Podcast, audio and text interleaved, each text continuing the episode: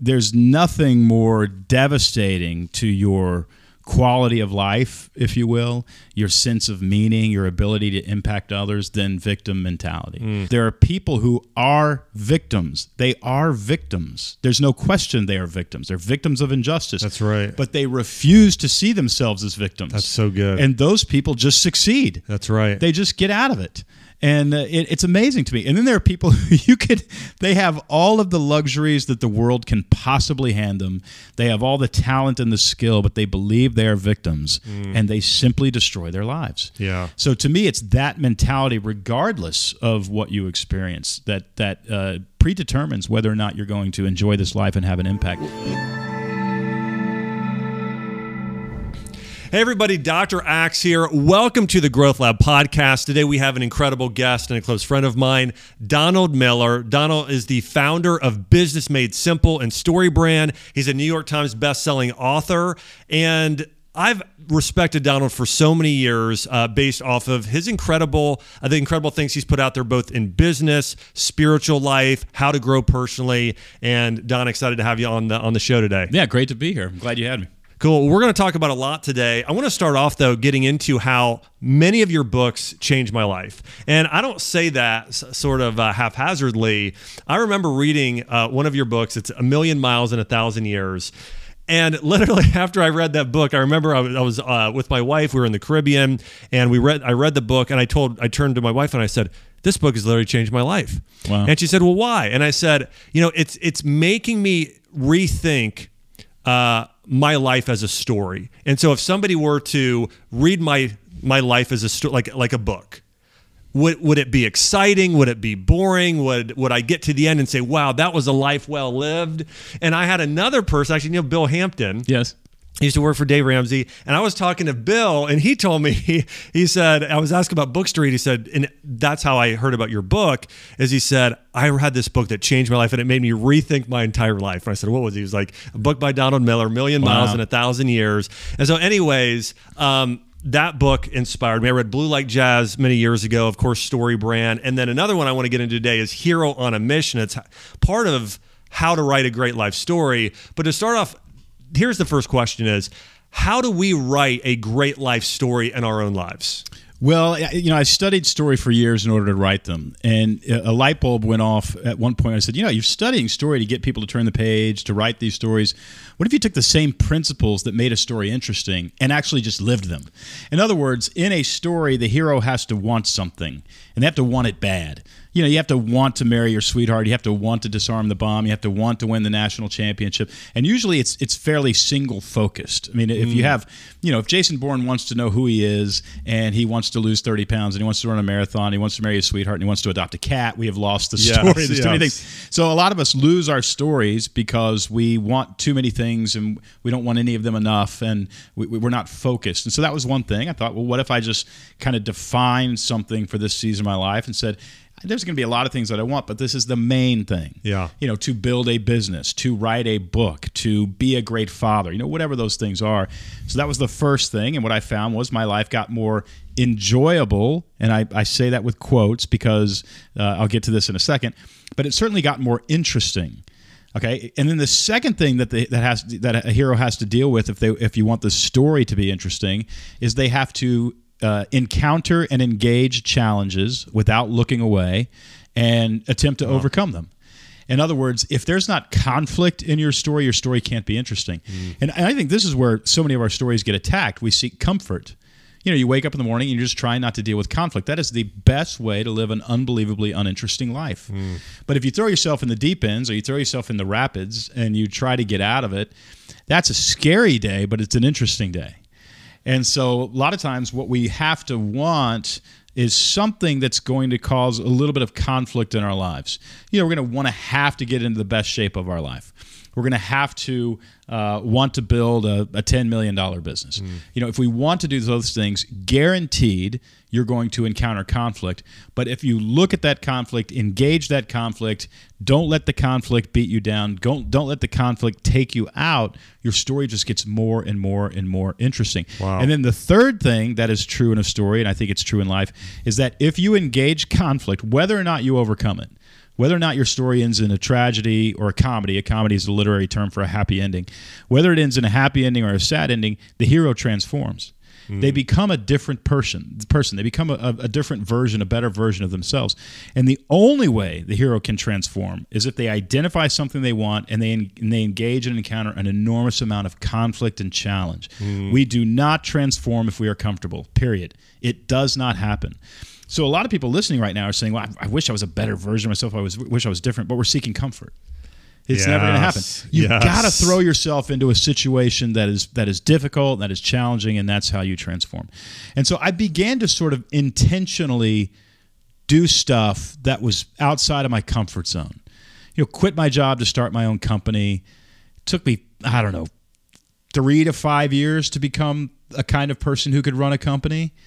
But it, it wouldn't have happened if I wouldn't have messed everything up a thousand times Yeah. and tried to fix it. Um, you know, uh, decided to ask the girl to marry me. Yeah. By the way, I got married at 42, so I put that off for a really long time. Yeah. And that was transformative. Uh, uh, got on my bicycle and started in Los Angeles and finished in Delaware one summer. That was transformative. You know, doing things that are hard, that have a single focus. Uh, that's how you become a better and better version of yourself. So, so, so one of the things that was so powerful in your writings that I think people can take so much away from is this idea of, like, for, for yourself. And by the way, the last time we talked, this blew my mind. You weighed almost 300 pounds. I weighed 387 pounds. So I beat that goal. I beat 300 pounds. I hit 387. And so now you're you just said about what you know below 200. So you lost and was close. yeah, well, let's say let's let's be pounds. honest. I'm 199, but I like this below 200 language. This yeah, is encouraging so- to me. But I mean, that's that's 180 pounds. That's a lot. And so when I asked you this, I said, "Well, how did you lose it?" Your answer to me wasn't, "Well, I started lifting weights and I, I No, cut no, all no. calories from my diet." You basically told me that. You put yourself in a story in terms Yeah. of you know riding your bike across the country. Like it Yeah. was uh it was it's a different way of thinking about getting healthy. Most of the people it's sort of this tactical thing. Yours was more of this idea of you're going to put yourself in the type of situation Yeah. that will allow you to, to do that. uh, right? That and other things. Like I got lap band surgery like maybe 20 years ago, and that was part of it. So, uh, and then. Uh, but that you discover pretty quickly when you do that that you can eat all the ice cream you want, and so then had to then there was therapy involved in that, and then I had to find some exercise that I like to do, Yeah. uh, and you know on and on and on. I, I really want to write a book called How to Lose Three Pounds a Year and Keep It Off. I don't know that that's going to sell very well, but you know the the point of that is I threw everything I possibly could at this thing. Yeah. and so you know th- th- that's part of my story too, but that's part of the transformation that I experienced and. And then you know, and still have you know deal with all those cravings and all that kind of stuff. But I, I you know, every once in a while, I'll, I'll sit and I'll say, you know, what would life have been like if that part of your life, that part of the, the challenges of that w- were not part of your life? And would it have been better? And I and honestly, Josh, I, I think it's a coin flip. I, I don't know that it would have been because there's some humility there, there's some empathy there. There's this you want to you want to talk about somebody who is some people who are in a daily battle to better themselves. It's people who struggle with food cravings. Yeah. Oh, Now, yeah. not not all of them are winning. A lot of them are losing. Yeah. And I have empathy for that. But you know, it, it, it's it's something that. Uh, you know, I, you know, I, I well, let me just say it this way to be to be to put it. I have friends who are like really good looking, and all the girls like them, and they just don't seem to even know it. Yeah. And I'm like, I, I'm glad I didn't have, I didn't glad I didn't look like him because I would have known it and I would have messed up my whole life, right? So there's, I think now that I'm older, having gone through the sort of fat kid who was bullied, uh, I'm a different person because of that than Yeah. probably I would have been. And so I I think part of what makes living a good story is you take a look at the things that uh, you've experienced in life, uh, and you say both negative and positive, and you say, okay, what does this make? Po- what does this make possible? Uh, yes, I've experienced something hard. Yes, you know, life has challenges. Yes, I've failed miserably. But what does this make possible? What did I learn here? And what how can I leverage this experience to better myself? And in stories, that's what good heroes do. They just see this pinprick of light in the distance and they give everything they can to get there. Hmm. And even if they don't make it, they get to die heroic because they didn't quit. They didn't Yeah. give up. And we all know stories like that. Yeah. And so I, you know, I, I, I guess I guess what I'm saying is no matter what life throws at you, you just keep moving forward, keep moving forward, keep moving forward. Yeah.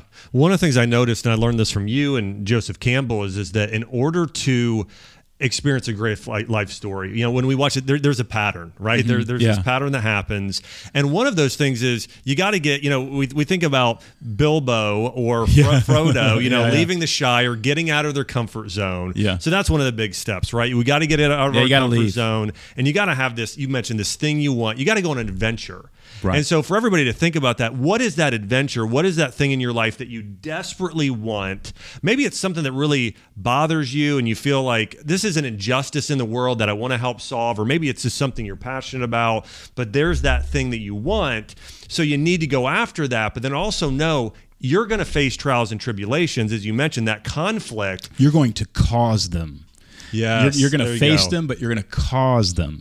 Uh, you know, when you decide to quit your job because you know you've always wanted to run your own company and you decide the time is right, you will cause challenges in your life. You will cause tension, and that's not a bad thing. Yeah. Yeah, it's such a good point. And then with that, one of the things I noticed too, and this was so powerful, is that there's this this also part in the story where you have to sacrifice self there has to be an internal transformation before yeah. there's the external transformation. And that was something else I learned from you that was so powerful. So, in order for the person to finally slay the dragon in the end, for the person to not only start the business, but see an increase in the business, oftentimes it takes that person changing. Yeah, no, you have to transform.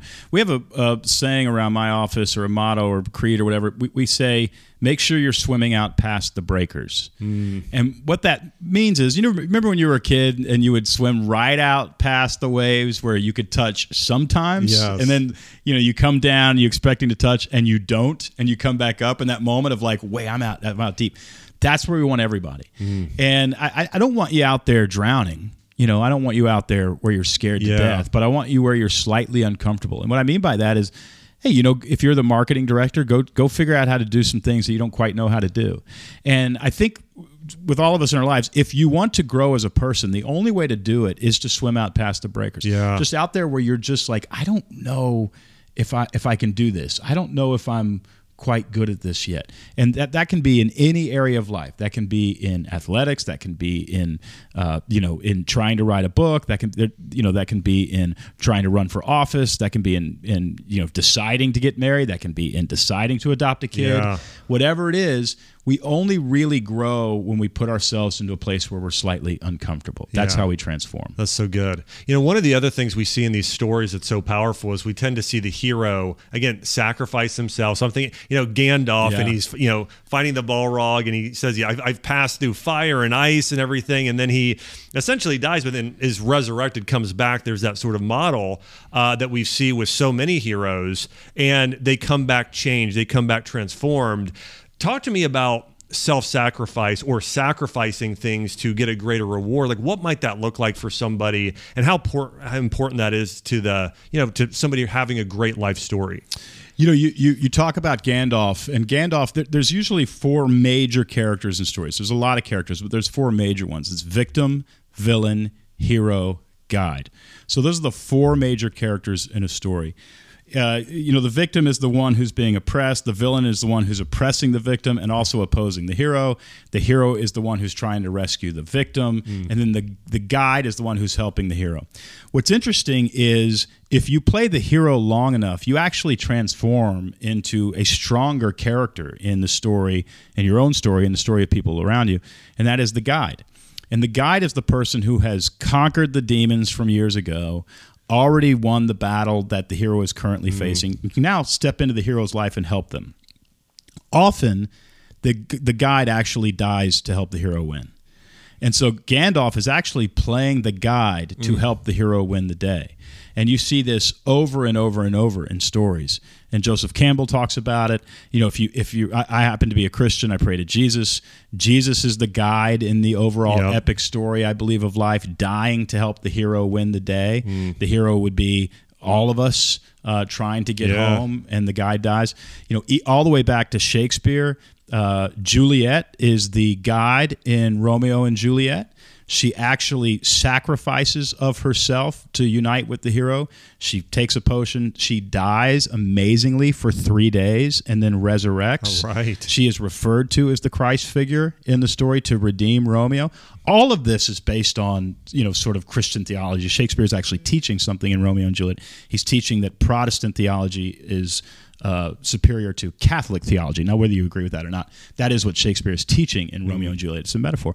So, but what that tells us is that in our lives, the goal is not to actually stay the hero or to live a heroic story. The goal is actually to transform by playing the hero until you're strong enough to sacrifice for somebody else. And usually that happens in our lives when we become parents. You know, the Yeah. second that your children are born, you suddenly realize, oh my word, this is not about me. Yes, yes, right? yes. You will do anything, including give up your life for this child to just be okay. And that, I think there's something in that arc of life that if we understand it, we know what role we are currently in and we can play that role really, really well. So the point of jumping out past the breakers and learning to swim is, is not so that you can, you know, be the, the the center of attention or the center of the story. It's so that you can develop the skill set necessary and the competencies necessary to help other people on their journey. Well, I think you know you, you and I have both been so blessed to experience this in fatherhood and being able to know Yeah. like like for myself, there's nothing more fulfilling than helping my daughter succeed. It's like I've sat, you know, it's like as parents, and I think even more so with my wife, sacrificing certain passions in life, pleasures in life, a lot of time, and we've sacrificed that for our our our daughter and it's it's the most meaningful thing possible though it's like there's nothing more meaningful than sacrificing these other pleasures in order to give pleasure and support your child and thriving and all of those things It's also free. It, it- to me, I don't know about you. It, it freed me from elements of narcissism that were uh, that were sort of presenting diminishing returns. Sure, yeah You know, Yeah. sometime about 35, 40, life being all about me was just not as interesting as it used to be. Yeah. And then here comes this daughter. And it's not that life is about her; it's just that she has given so much more meaning to life, and it's so re- it's just so relieving that it doesn't have to be about me anymore Yeah. that and, and ultimately what we're really talking about is is the the sort of uh, uh, acceptance of death the acceptance of i can go That's right. i can leave and something beautiful lives on and it doesn't require me anymore in fact i'm a little tired Yeah. that's what you know people in their 80s it's always amazing people in the 80s are just like i'm ready to go and they just have this incredible courage about it but if you think about it they've lived the full story the credits are rolling and they're like I don't have anything to do here anymore. I'm ready to get out of here. And I, there's just something that's just incredibly beautiful about our ability to acceptance uh, to accept that. But part of transforming from hero to guide, I think, is this understanding that life is just not about you. Mm, yeah. Never was. so good Yeah. That's so good. You know, one one of the things that uh, I, I love with this conversation because one of the things that I feel called to do, and I know you've you've been called to do as well, is is that. Uh, helping others reach their full potential, helping them grow in character, helping them grow in skill, helping them write a great life story. One of the biggest obstacles to that becoming a reality, though, is staying the victim. So we talked about the four, the four Yeah. characters, Yeah. right? And so, uh, you know, if you stay a victim, you never get to become the hero or the guide. So, talk to me a little bit about sort of the victim. And by the way, we're we're not talking about there are real victims in life. You and I both right. have talked about, um, you know, charities that we are involved in with sex trafficking and a number of things. And so, there are obviously real victims at different times in life, but also there is a level of victim mentality. I think that's increased even over the years. Talk to me about that victim mentality, but more than that, how does someone overcome and get out of that victim mindset? Yeah, well, I, I will say that to me, victim mindset is the belief that you have no way out, hmm. that you you are predestined to lose this battle. And when you believe that, the, the chances of that becoming true dramatically increase. That's right. And so there's nothing more devastating to your quality of life, if you will, your sense of meaning, your ability to impact others than victim mentality. Mm. And what's interesting to me is how, on the spectrum of I am not a victim at all to I, I see myself as a victim and I identify as a victim, what's interesting to me is it almost doesn't matter what's actually happening in the real world around you. In other words, there are people who are victims. They are victims. There's no question they are victims. They're victims of injustice. That's right. But they refuse to see themselves as victims. That's so good. And those people just succeed. That's right. They just get out of it and uh, it, it's amazing to me. And then there are people who you could they have all of the luxuries that the world can possibly hand them.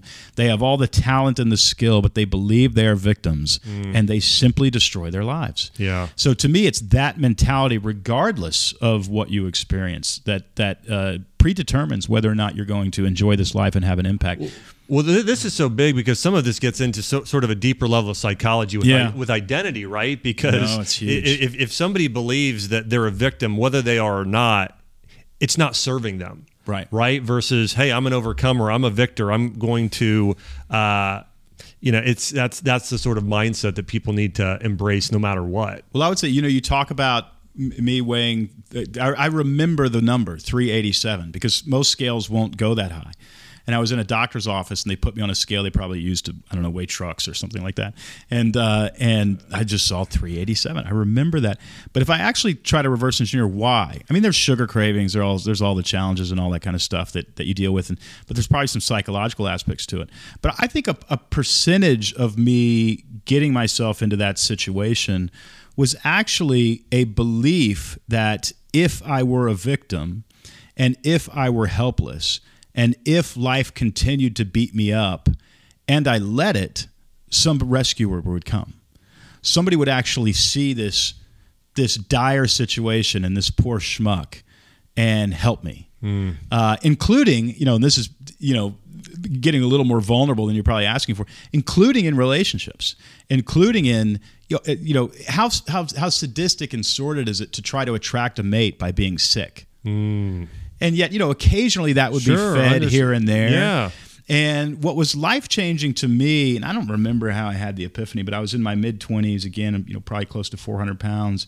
And i remember realizing uh, that women were not attracted to victims.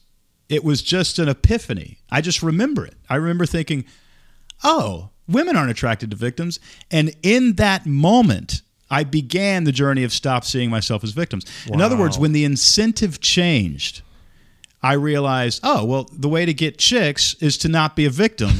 and all of a sudden I was like, well, then I'm not going to do that.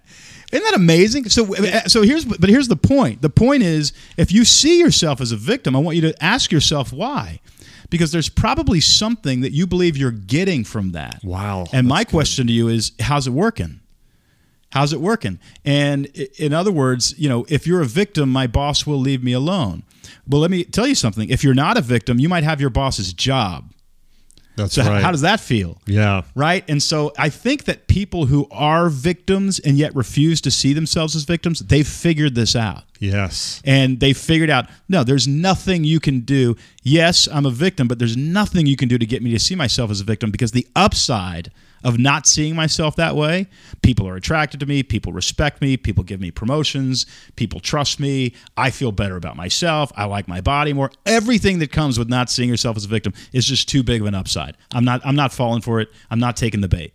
Yeah, I remember talking at it not too long ago, a recent conversation with uh, Jordan Peterson's daughter, Mikhaila. Yeah. And she had a juvenile arthritis. So from the time yeah. she was four years old, Heard that story. crippling pain. In fact, so bad that she had to have an ankle replacement. And so major, major issue uh, with sort of just chronic pain her entire, uh, you know, childhood. And and he gave her the advice and he, he, he basically said, listen, I know you're suffering. And he had compassion for her, but he, he said, you can't, you can't dwell on this. You can't let suffering suffering and being you, you you can't have that victim mentality or you're not going to thrive. And so i think i think which is people, which is not calloused advice. Yeah. it, it is the that is that is probably the most nurturing kind empathetic even maternal yeah. instinct advice that you could you could give to a kid in that situation. Because you're not getting out of this. Yeah. Right? You're not getting out.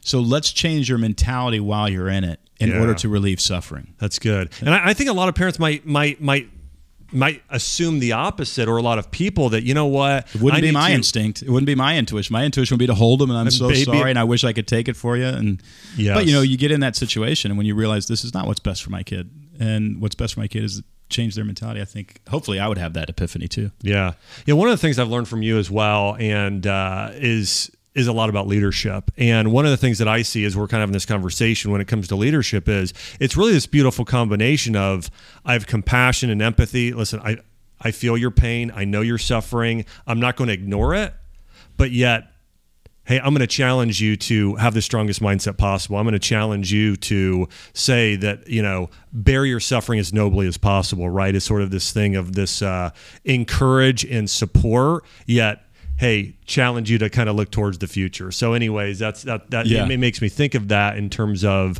that that that balance yeah there was a uh, there's a, a, chef at this coffee shop that i go to his name is roger uh, he's he's the coffee shop is called stay golden and i, I write there now three or four times a week. So, you know, Roger and I have become friends, and I overheard him say something to somebody else on staff. Now they're all friends; they all love each other. And uh, he said, uh, he said, "Hey, come down off the cross. Somebody else needs the wood."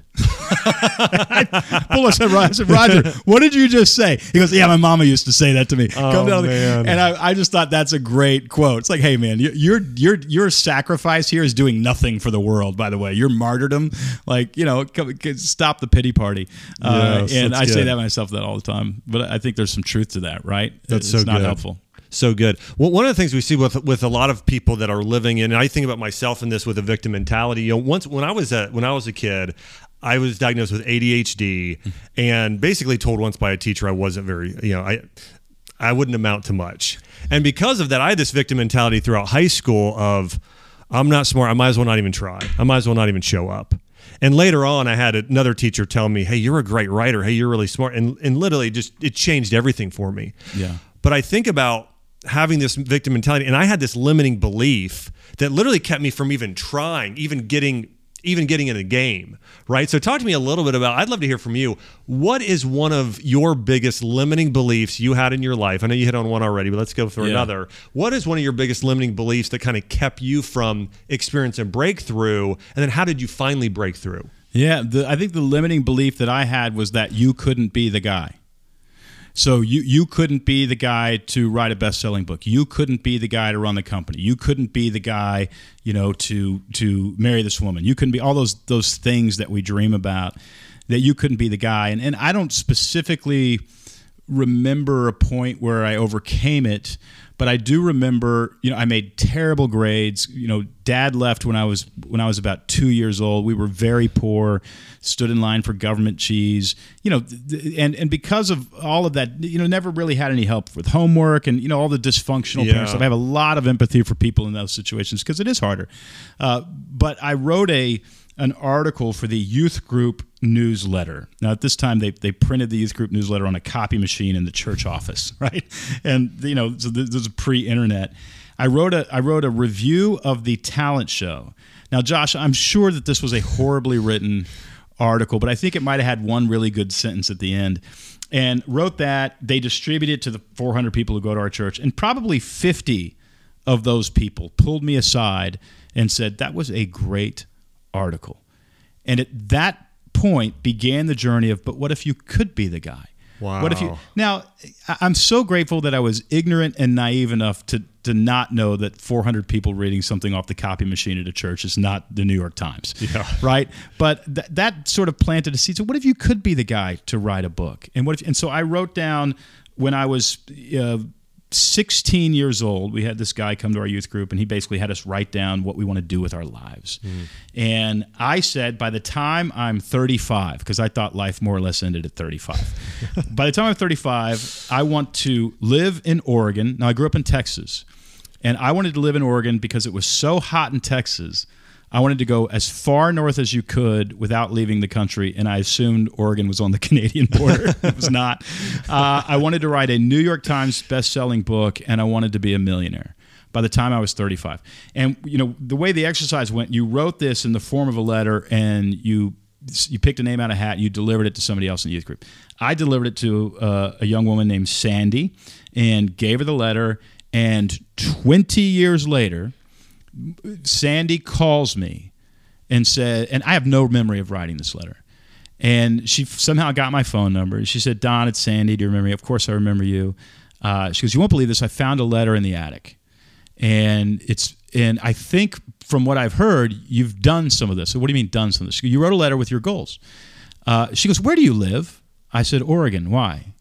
I had moved to Oregon. And she said, "You've you've got a book on the New York Times." I was like, "Yeah, I do. Yeah, well, you know, have you heard? You know, that's the thing." And then you know, we talked about the money situation. I didn't quite have a, a million dollars, but I was worth a million dollars. Yeah. All of that came true, and I, I think a part of that is because somehow in my subconscious you set an intention, and then that intention creates filters, and you walk through doors in that direction, and you ignore doors that are not in that hmm. direction. And so, you know, go, going all the way back to sort of, sort of stories about heroes and victims and villains, heroes have focus and intention, and they head in a direction, and they accept challenges, and they work through them, and because of that, they transform. Josh, I don't remember your original question. Well, I- at the same time, Well, yeah. at the same time, I think that that that part of just saying, well, the, the, the original question was, you know, what was your limiting belief? Yeah. You know, you asked. I I, I don't know a point when I came over that, uh, got over that, but I, I do know that that in experiencing the journey of that I've experienced, you've starting to realize, no, all of these great things in life are accessible, are available to you too. You know, you can have them, and you are not exempt from those. And there was never a good reason to think that you were exempt. Yeah, that's powerful. You know, one of the other, I think I read about another limiting belief you had somewhere, and I think I think what I heard, and again, tell me if I'm wrong here, but it was something to the degree of you believing you weren't good at relationships. Yeah. and uh, I think I read about something Bob Goff with it was maybe you guys had a conversation or something. Can you share a little bit about maybe that limiting belief? And because before before we started this episode, you know, we, we were talking a little bit about um, you were saying how much you love talking about relationships. And Yeah. so, anyways, yeah. well, I wrote a book about how I met my wife, and so I wrote one book about relationships. And you, often when I write a book, what I'm trying to do is figure out or put words to what just happened to me. And you know, what's the moral of this season of my life? What's the moral of the story? And so, Scary Close was this book about you know really having failed in a number of dating relationships. Uh, you know, truly not being very good. All of it being very new seeking therapy, figuring it out, and finally becoming compatible with a person who was really healthy. Because I would say before that, I just wasn't compatible with somebody who was healthy. Uh, and because I was not healthy myself, and, and and so if they were healthy, it didn't work out. You know, Yeah. those sorts of things, and you know, so j- tried to figure that out. But that was definitely. But I would say, yeah, I would say there was a belief that I just wasn't good at relationships. But again, you know, it was really only after going through therapy and then being in a relationship for years in which my wife would turn to me and say you're you're a dream come true of a husband. It was only that that I said okay I guess I'm I guess I'm better certainly better at relationships than I used to be. Uh, but you know that's the story of life. We we tend to think well I'm bad at math. You're not bad at math. You just haven't you just haven't figured math out. Yeah. Right? Uh, That's yeah, I'm good. bad at relationships. No, you're not bad at relationships. You just haven't figured it out. So we label ourselves and we put ourselves in a box when all of that is hogwash. It, you Yeah. know, you just haven't figured it out yet. And you figure it out, you transform, you become a better version of yourself. I would hope that none of us are the same person today as we were five years ago. Yeah. And five years from now, I hope none of us are the same person that we are today because human beings are just designed to evolve and change and get better and better and better. Yeah, so good.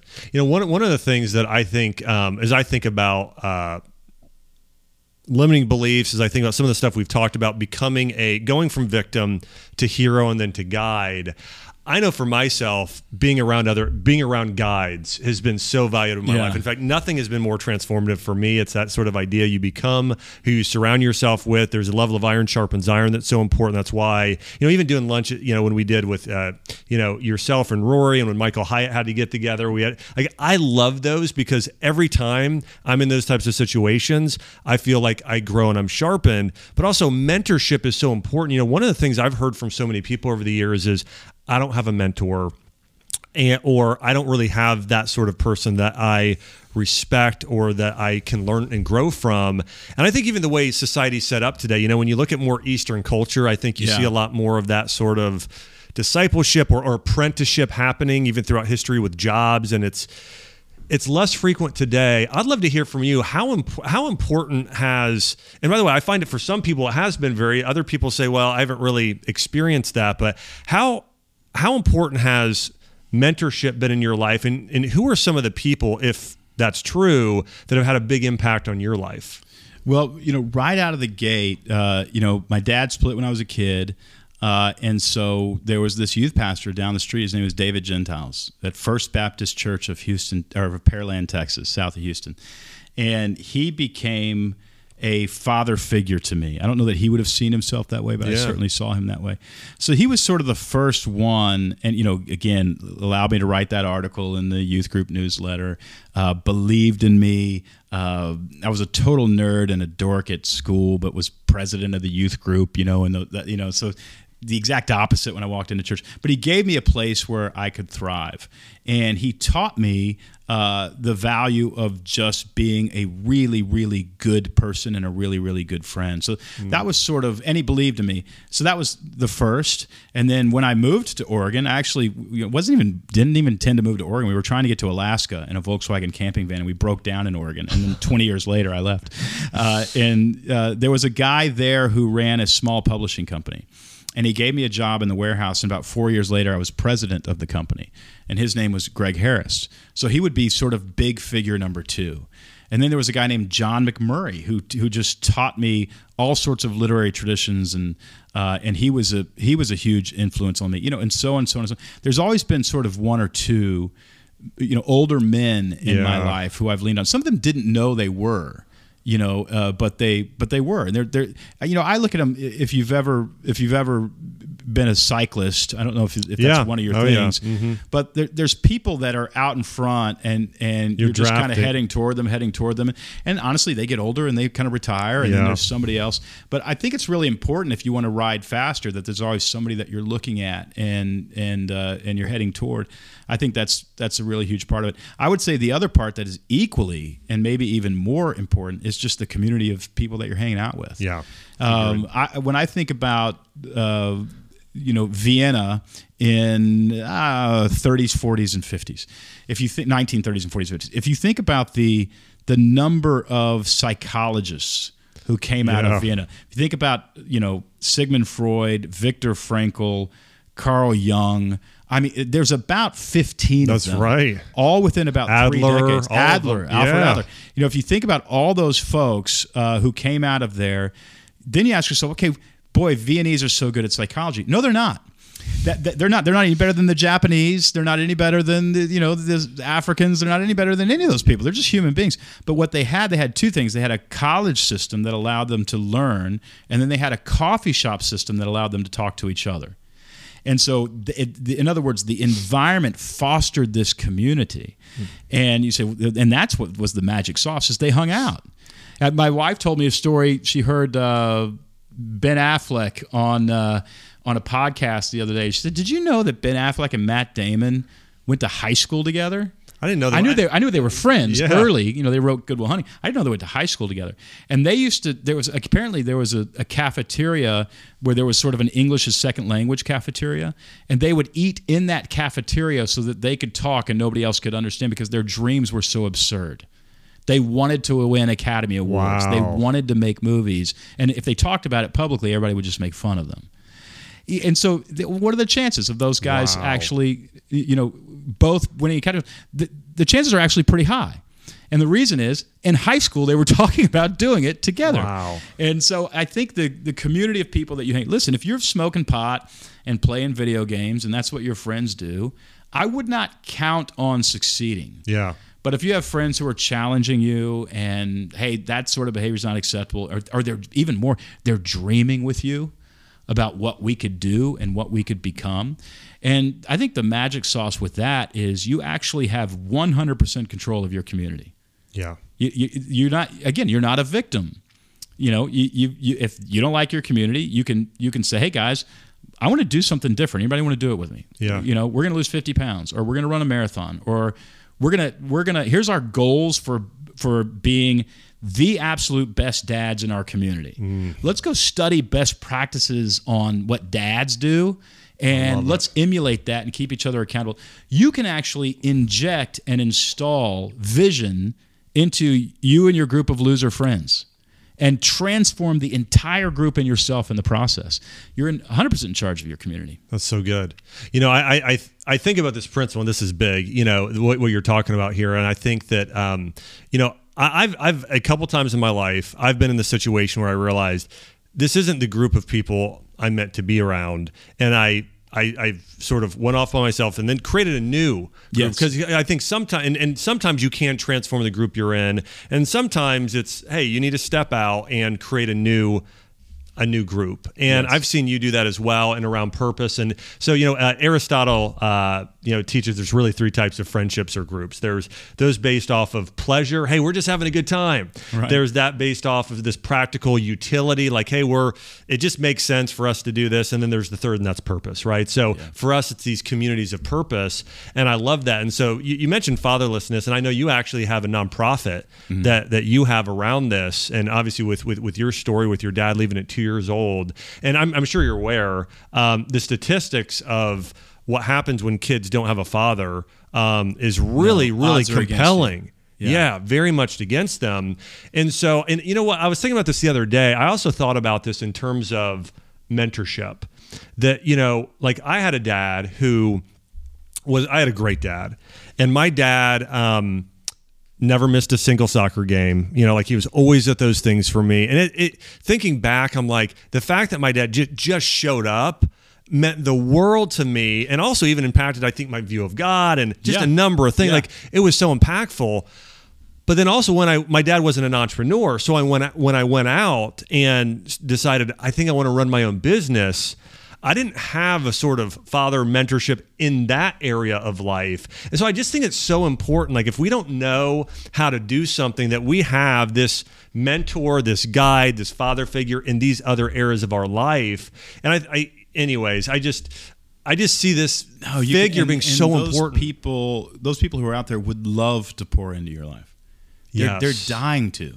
You know, you, you're you're giving them a gift of meaning. That's uh, right. By you know, and and you know, yeah, I, I think that it's really important to. You would be surprised at the people in your life that you're looking at. I wish I could be like that guy, but it never occurs to you to actually go up to them and say, "Can I buy you lunch?" And in fact, can I buy you lunch twice a year to ask you questions about how you're doing? 85% chance that person's going to say yes, unless they are just extremely busy. Uh, because a lot of times in those situations, you giving getting an hour with them is them not getting spending an hour with their kid if they're That's super right. busy. So they're they're sacrificing a lot here. But at the same time, most of those people are going to say yes to you. And- And what someone can give in return, and I've seen, and by the way, anytime the, the mentality I've tried to have through my, my entire life is this I, I try and have as uh, be as humble as possible and knowing like I don't have all the answers. I need people like you in my life and Yeah. Dave Ramsey and Michael Hyatt and people that have really spoken into my life. So I try and play the role of the hero where you're the guide in certain situations in my life where when you share a piece of wisdom with me or advice or you say you should do this i do it 100% you know what i'm saying? I think that's the thing that's fulfilling for me. I've had the opportunity to work with patients and also coach some people in business. And when i have a patient or or someone in business that i've said hey go do this and they go and do it with all their oh, my heart word. Yeah. oh my, it, it, it it is such a it brings so much sort of meaning and fulfillment to to, to my life And now you've got because you did that the thing that that person asked you to do. They are your biggest fan and biggest supporter, and they are calling people trying to open doors for you because they have a vested interest in you. Yes. it's, it's just a win-win-win-win situation. Yeah. So as we talked about guides and mentors, you've been you've been a person that in reading your books, especially StoryBrand, Business Made Simple, I've learned so much from you. And one of the things I I've I've read through that I think is so phenomenal is you have these six steps in order to build a million dollar business. Mm-hmm. And so can you walk through those six steps of what it takes to really grow a successful business? Yeah, it's really six areas of a business that you got to get right. And as I, you know, first of all, I, I, I was a memoirist for years, transitioned mainly because I kind of had to. You know, building a StoryBrand was my first business book, and it sold close to a million copies. So suddenly, I now have I go from writing books in my underwear and people two years later reading them in their underwear to having a staff of 30 people. That Yeah. was quite a transition.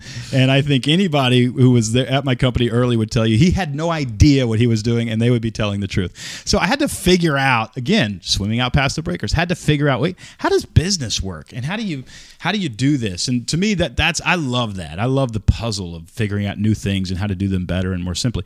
So uh, I made a lot of mistakes. but at the end of the day, realize there are six parts of a business. There's the leadership aspect of it, and the job of the leader is to define very, very clearly where the organization is going. If we're talking about business, I believe those need to be economic objectives. And so you, you define the economic objectives. Here's where we're going, and here's how we're going to get there. And then there's the marketing engine, if you will, and the sales engine. So that's part two and three. They're the things that move the airplane forward. I use the analogy of an airplane. So the leadership is the cockpit, right and left engine is marketing and oh, sales. The products are what you sell. So those are the wings of your mm-hmm. airplane, and you want highly profitable in-demand products because if your if your if your products are highly profitable and in demand, your marketing and sales engines don't have to work as hard, mm. and you are much more likely to accomplish your objective. The body of the airplane is your labor and your operations, your management of people, and then the the fuel tank is your cash flow. And of course, I don't care how well your airplane is engineered, if you run out of cash, this thing's going down. Yes. But if you can manage leadership, sales, marketing, products, operations, and cash flow, you can build a machine that scales into the hundreds of millions. And you know, I, I, I again, I was a I was a memoirist. I was an artist. I was I was absolutely not a business person. But being able to see the six parts of a business and learning how to manage each six part, each of the six parts, allowed me to, to grow a business. You know, this year we'll probably do 17 million. So you know that, that's not a that's that's a pretty good success story considering 65 percent of businesses fail. Yeah. And so, uh, but I, I think being able to manage it that way and understanding those six parts and kind of how they work was the the metaphor that allowed me to get control of my business. Otherwise, I would probably just be repeating what worked yesterday. Oh, this worked. Let's just keep doing that. Almost Yeah. like a, you know, I don't know, a dog that you know just behaves in order to get treats, right? Yeah. Uh, instead, trying to understand the entire system and run it really, really well. Yeah, well, I, I think you know the things you hit on. These are these are principles that, that were true No, 50 they're- years yeah, these ago. are They're Peter true today. Drucker They're wrote about so this a long important. time ago. Yeah. Yeah, so so so so so important to hit on those different areas. You know, one one other thing that I think that you've done such a good job of is uh, also, you know, in in your book you talk about um, becoming the hero, becoming the guide. And it's a very similar thing with StoryBrand, right? Yeah, that, that you yeah. teach. It's it's a very similar thing. We need to do this with our personal lives, but also you need to use this as a tool in your business. Yeah, yeah. Yeah. Well, you know, the a, a business uh, has a personality in the marketplace, and your business, if you're if you happen to be watching or, or listening to this, has a personality in the marketplace, and amazingly, your business is perceived as a victim, a villain, a hero, or a guide Wow. and you are in control of how it's perceived. And if and and by the way, your leadership is perceived that way. You know, this person is always, you know, there are bosses who get pretty far by by treating their people horribly. Yeah. and those are villains.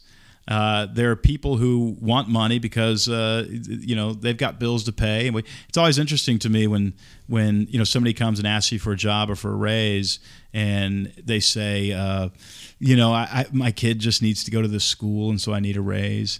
And I think, well, that's a victim mentality, right? yeah. A, a hero mentality would be. Um, you leave that part out, but you actually say, "Hey, I want a twenty-five thousand dollar raise, which is absolutely absurd. But here's what I want it for. I'm going to so do these. good. I'm going to do these six things that I'm convinced will make you two hundred fifty thousand dollars. Mm-hmm. So I just want ten percent of it. In fact, I'll be accountable to that. If I can't make you a quarter million, I don't want the twenty-five thousand dollars. I'm somebody who can make you money. That's a heroic. You will Yeah, give that that's person a twenty-five thousand dollar raise For sure. because they're not acting for cha- asking for charity. That's good. You know, so I, but your business also has that personality, and the the personality that you want your business to have in the marketplace is actually the guide. You don't want to play the hero in the story. You want to play the guide in the story. In other words, you exist and your business exists to help other people win. And when you play that role, people people sort of are are they're drawn to you Yeah. and they're drawn to your business. Let me give you a couple of examples. These aren't businesses, but these are leaders because these are leadership principles. Uh, Jeb Bush's mantra in the in his presidential effort when he was uh, up against uh, Donald Trump in the primaries was Jeb can fix it. Okay, if Jeb Yeah. can fix it, who's the hero in the story? Jeb. Jeb. Who's not the hero in the story? The voter. Voters. Yeah. Wow. So Jeb is pumping his chest, saying, I am great. I can fix it. Look at me. And everybody was kind of going, Yeah, I don't, I don't see it. I don't get it. Hillary Clinton lost an election to Donald Trump, and her tagline was, uh, I'm with her. Well, if I'm with her, who's the hero of the story? Hillary. She's the hero of the story. And people are just not drawn to the hero. They're actually drawn to the guide who's helping them win. So good. So every leader needs to make the people the hero of the story. Figure out what they want, what their challenges are, and believe in them and equip them with the tools they need to actually conquer those demons and achieve a better life for themselves. And you see time and time again leaders who have this mentality, mostly intuitively, leaders who have this mentality mentality tend to be chosen uh, by the public, and you know that person is my leader because they see me as a hero and they want to equip me to defeat whatever villain is in front of me. Now, honestly, that can get perverted.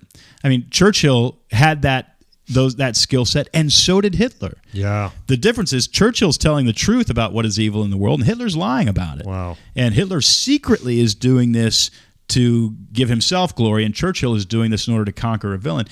You have to get pretty careful with this stuff. But the bottom line is if you play the guide in the story and the people that you're influencing are the hero, you will be respected and chosen more as a leader. That's so good. You know, the idea there too is this, you know, the, the guide is there here to serve, you Yeah. know, and then oftentimes And- the other people are there to be served. Yeah. Die. I mean, going back to And what we talked about earlier, Yeah. the guide often dies for the hero so the hero can win the day. That's so good. Mm-hmm. So we, we've talked about a few political figures. So, question for you here: uh, you know, obviously we've got a lot going on with with the election and politics right now. Who are some of those people, those candidates right now that you feel like are that you respect that? What, whether you could vote for or not, who's someone you really like on the left and on the right politically right now? Yeah. Well, I will say that that I think the two biggest problems in America today are the Republicans and the Democrats. uh, and there are reasons for that. There are a couple reasons for that. Before I, I'm going to name some names, but before I get into that, uh, our political system is uh, exists uh, with binary parties, the Republicans and the Democrats, and in order for those people to get elected, they have to win primaries. And what's interesting about primaries is only 8% of the voting public vote in Republican primaries, and only 6% of the public vote in uh, Democratic primaries. Uh, Republican primaries tend to be held at churches. Uh, mostly the voters skew older. Uh, mostly the voters' kids have left the home, and they're getting their news from Newsmax, Fox News, things like this. Yeah. Uh, on the left, those 6% of voters tend to be younger. They are very idealistic. Uh, those polling places tend to be on college campuses. And so Yeah. here's where I'm going 8% of the population is far right, scared to death, afraid people are going to take over, pretty grumpy about life, and they choose the Republican candidate. On the far left, idealistic college students who believe that you know everybody should have a living wage and ev- you know on and all these just crazy Yes. ideas on the left and the right. So by the time the general public, which is 80 what 6% of the population have two candidates to vote for, they're both absurd. Hmm. And, and and not only that, but they don't actually reflect the values of 86% of the people who would be willing to work with each other. So you take that idea and you have a fundamental flaw in the system compounded by the media Oh, which is yeah. incentivized to actually create all kinds of drama Yeah. and make sure that these people hate each other. MSNBC makes money if you are outraged at what the right is doing. Yep. Fox and Newsmax make money if you are outraged at what the left is doing. Yeah. So if you take a figure like Will Hurd, who is a congressman out of Texas, who's fairly balanced in his views, the media has no reason to support this guy or put them on the air because they're Mm. going to hurt their ratings. They will lose money if they put this person on television. Wow. I think the same is true of Robert Kennedy on the Yeah. left, a very moderate figure, sensible figure, you know, speaking out against the far left of his party, speaking what 86% of Americans believe, and so is Will Hurd. Uh, and there's no incentive to really put this person in the air. So these are fundamental flaws. When people say American politics is broken, that's what they're talking about. Yeah. The other thing that's happening in our voting public and in sort of the the uh, you know the body politic is that we've lost the ability for nuanced thinking. The, the biggest problem, if there's a single problem in what we've got going on in America today, it's actually conflicting rights. And nobody wants to talk about conflicting rights. In other words, there's a Second Amendment. You should be able to own guns. I, I am a supporter of the Second Amendment. Yeah. You have the right to own a gun. You also have the right to drop your child off at a school and not have somebody yesterday who has a mental challenge go buy a gun and come in and assassinate them and kill those children. Yeah. Those rights conflict with each other. Yeah. And so what sort of leadership you need do you need when two people's rights by God they have these rights conflict with each other? You need somebody who can mediate between the two parties. Yeah. And we have lost that. Yeah. In other words, it's my way or nothing. And Well- that is bad leadership. So Well, and one of the things here is we, t- you know, thinking about what wisdom is. Oftentimes, wisdom, which is part of great leadership, is it's understanding the trade-offs. I mean, I think that's, That's something that people really don't get. That's exactly it. And so, you know, let's talk about the gun rights issue if you want to get controversial. The reason that we that we don't want all, any sort of gun legislation is it creates a slippery slope. Right? If we give up, if we do, if we give up, you know, uh, if we say we have to do mental health background checks, and somebody could accuse somebody else of having a mental health problem, and then they could accuse all of us, and then all of a sudden, no Christians can order guns Yeah.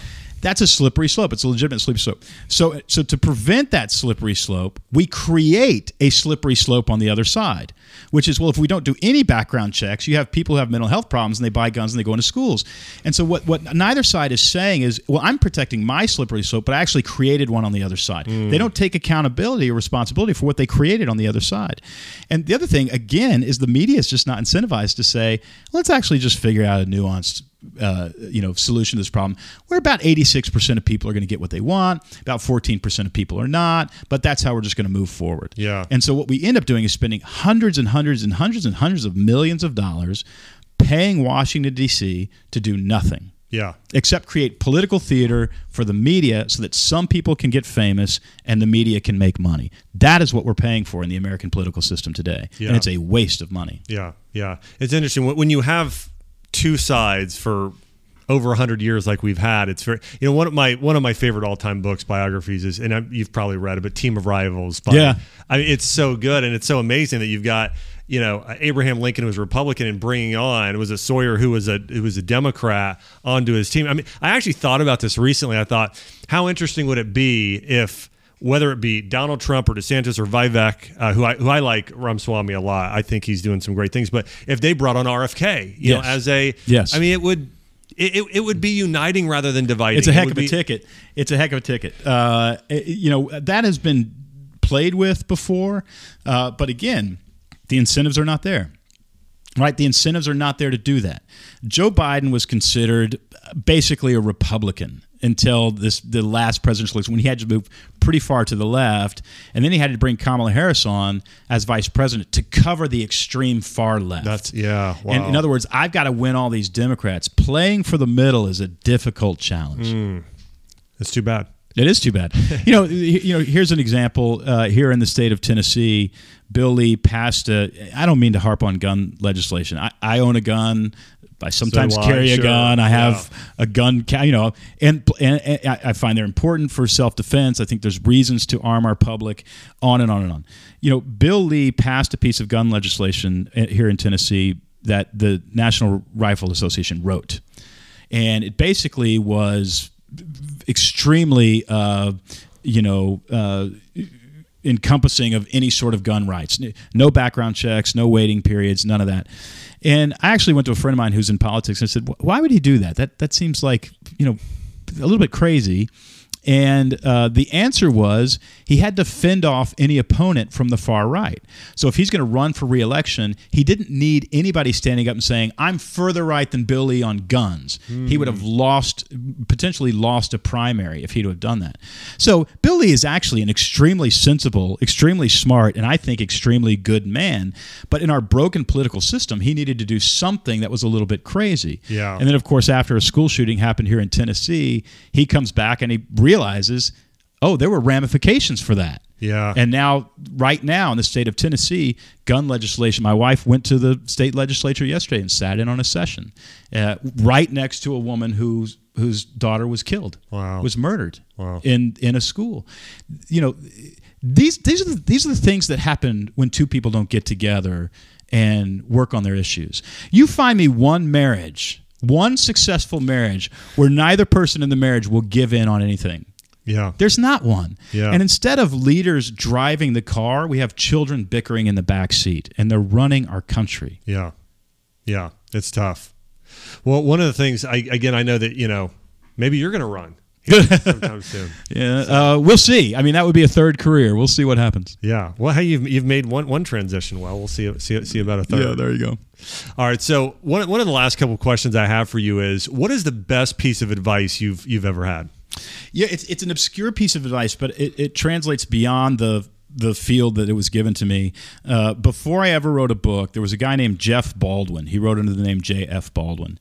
And he had, I believe he had written a book or he was writing a book at the time. Again, I was I was in my early to mid 20s, so I hadn't written yet. And he was in the process of editing his book, and we were just having this casual conversation about, you know, he's working with an editor. And he said to me, he said, Don, you know, no editor will care about your book as much as you do. You have to take responsibility for every word. And before I ever wrote a book, I heard that, and I'm, I don't know why I metabolized it so deeply, hmm. but I've worked with some really great editors. But ultimately, I took responsibility for that book, and of course, that translated into speeches that I gave, the business that I built, you know, what our mission statement was going to be. That nobody's going to care about your mission and your responsibilities as much as you will. Now, you can get some help, Yeah. but you ultimately have to own it and and it's a weird piece of advice to translate to so many areas of life but that that one piece of advice said don you've got to own your life you have to take responsibility for every single aspect of it and if you want it to be excellent you you you can't uh, you sort of job that out you've got to do it yourself I love it. Last question. So one of the things you said earlier is, and by the way, I, I love hearing this sort of idea you shared between you had this vision for your life, this sort of going from visualization to realization, right? Yeah. So, so you had, uh, you know, million dollars, best-selling book, living in Oregon. Share with me what now, think about 25 years from now or so, 20 years from now, what is sort of your ideal vision where you get to the end and you're like, that was a su- successful life. This is a life story worth, you know, worth reading. You know, I, I think that um, I will never experience it, but you know, I, I got married at 42, became a dad at 49. So, you know, when I'm 80, my daughter will be 30. You know, my goal is that when my daughter is 70, I'm dead. I've been dead a long time. That somebody would come up to her and say, "Hey, I'm familiar with your father's work, and my life is better because of him." Hmm. And you know, he's not around to thank. Yeah. Can I thank you? Yeah. That's it. Good. So, will I ever experience that? No, I'll never experience that. But I think if you have that kind of vision, then you are driven to have that kind of foundational impact in the world. I think there are several. You know, we, we've talked about politics. That's that's a direction. Uh, I've always wanted to to write a novel. I don't know that I'm ever going to get to that. I'm more intimidated by that than anything else that is before me. You know, it may be a literary pursuit. Who who knows what sort of thing you're going to get curious about Yeah. next? But I think, you know, I lived as a memoirist, I'm living as a business owner. I really do believe there is a third act. And I, I uh, you know, I'm playing with some ideas on what that might be. Uh, I don't want to just make hundreds of millions of dollars and die. There, there's something else there. But whatever it is, I would want to leverage everything I've learned to fully become a guide and create a path for many, many other people to succeed. Uh, so good. You know, I know you've had such a positive impact on my life. I know, you know Same millions here. of others that have read your, you know, read, read your work. So Same here. so much. And my wife says hello. You know, it- my wife, uh, when I told her I was coming out and spending time with you, she was giddy. She was so excited that I was going to. So she says hello too because she's a big fan as well. well, I'm always watching, you know, you, you on social media, Instagram, you and Betsy and, you know, your daughter. And so Yeah. anyways, I, uh, again, well, Don, thanks so much for coming on today. Really appreciate it. It's been fun talking about everything from politics to writing a great life story, the- limiting the beliefs. So spectrum. thanks again. Thanks everybody for watching.